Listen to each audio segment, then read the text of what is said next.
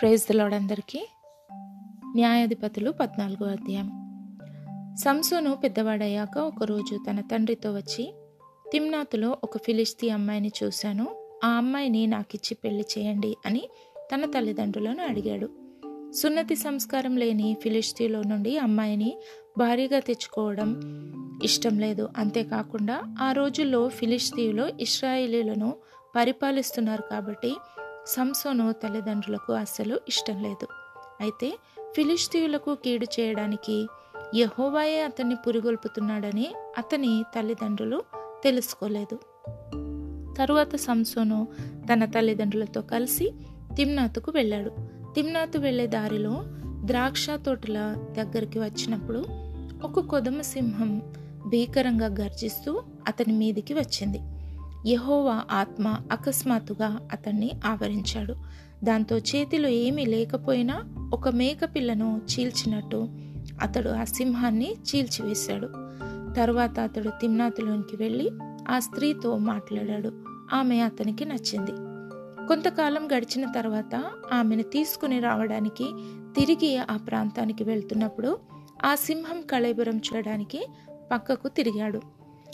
ఆ సింహపు అస్థిపంజరంలో అతనికి ఒక తేనెటీగల గుంపు తేనె కనిపించాయి. అతడు ఆ తేనె తీసి చేతిలో పట్టుకుని తింటూ తన తల్లిదండ్రుల దగ్గరికి వెళ్ళాడు. అక్కడ వారికి కొంత తేనె ఇచ్చాడు. వారు దాన్ని తిన్నారు. అయితే తాను ఆ తేనెను సింహం కళైబరం నుండి తీశానని మాత్రం వారికి చెప్పలేదు. సంసోను తండ్రి ఆ స్త్రీని చూడడానికి ఆ ప్రాంతానికి వెళ్ళాడు. సంసోను అక్కడి సాంప్రదాయం ప్రకారం ఒక విందు ఏర్పాటు చేశాడు. ఆమె బంధువులు అతన్ని చూడగానే అతనితో ఉండటానికి ముప్పై మంది స్నేహితులను తీసుకుని వచ్చాడు. అప్పుడు సంసోను వారితో మీకు ఇష్టమైతే మీకు పొడుపు కథ చెప్తాను అని అన్నాడు.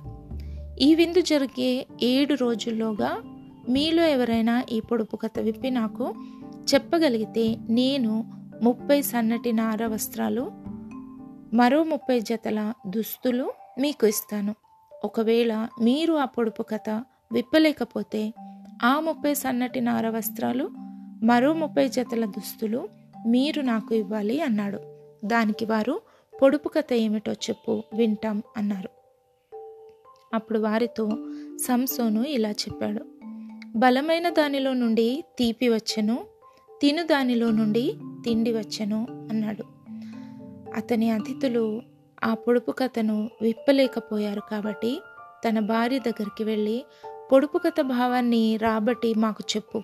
లేకపోతే నిన్ను నీ తండ్రి ఇంటి వాళ్ళను తగలబెట్టేస్తాం అన్నారు. సంసోను భార్య అతని ఎదుట ఏడవడం మొదలుపెట్టింది.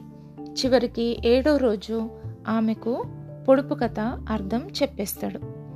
ఏడో రోజున సూర్యాస్తమం ముందే ఆ ఊరి వాళ్ళు సంసోనుతో తేనె కంటే తీపి అయినదేది?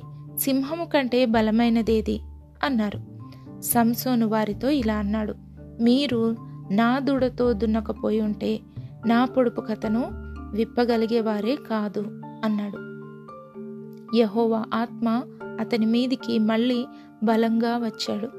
అప్పుడు అతడు అష్కేలోనుకు వెళ్ళి అక్కడి వారిలో ముప్పై మందిని చంపి వారిని దోచుకున్నాడు. ఆ సొమ్ముతో తన పొడుపు కథను విప్పిన వారికి దుస్తులు ఇచ్చాడు.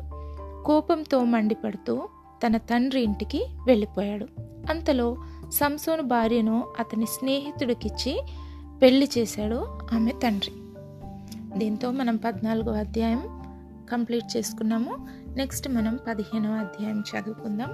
మరి మీరు ఖచ్చితంగా మన పరిశుద్ధ గ్రంథంలో నుండి ఈ యొక్క అధ్యాయాన్ని మొదట చదివి కానీ లేదా ఆడియో బైబిల్ త్రూ విన్న తర్వాత ఈ యొక్క వాడుక భాషలో విన్నట్టయితే మీకు ఈ చాప్టర్ చక్కగా అర్థమవుతుంది.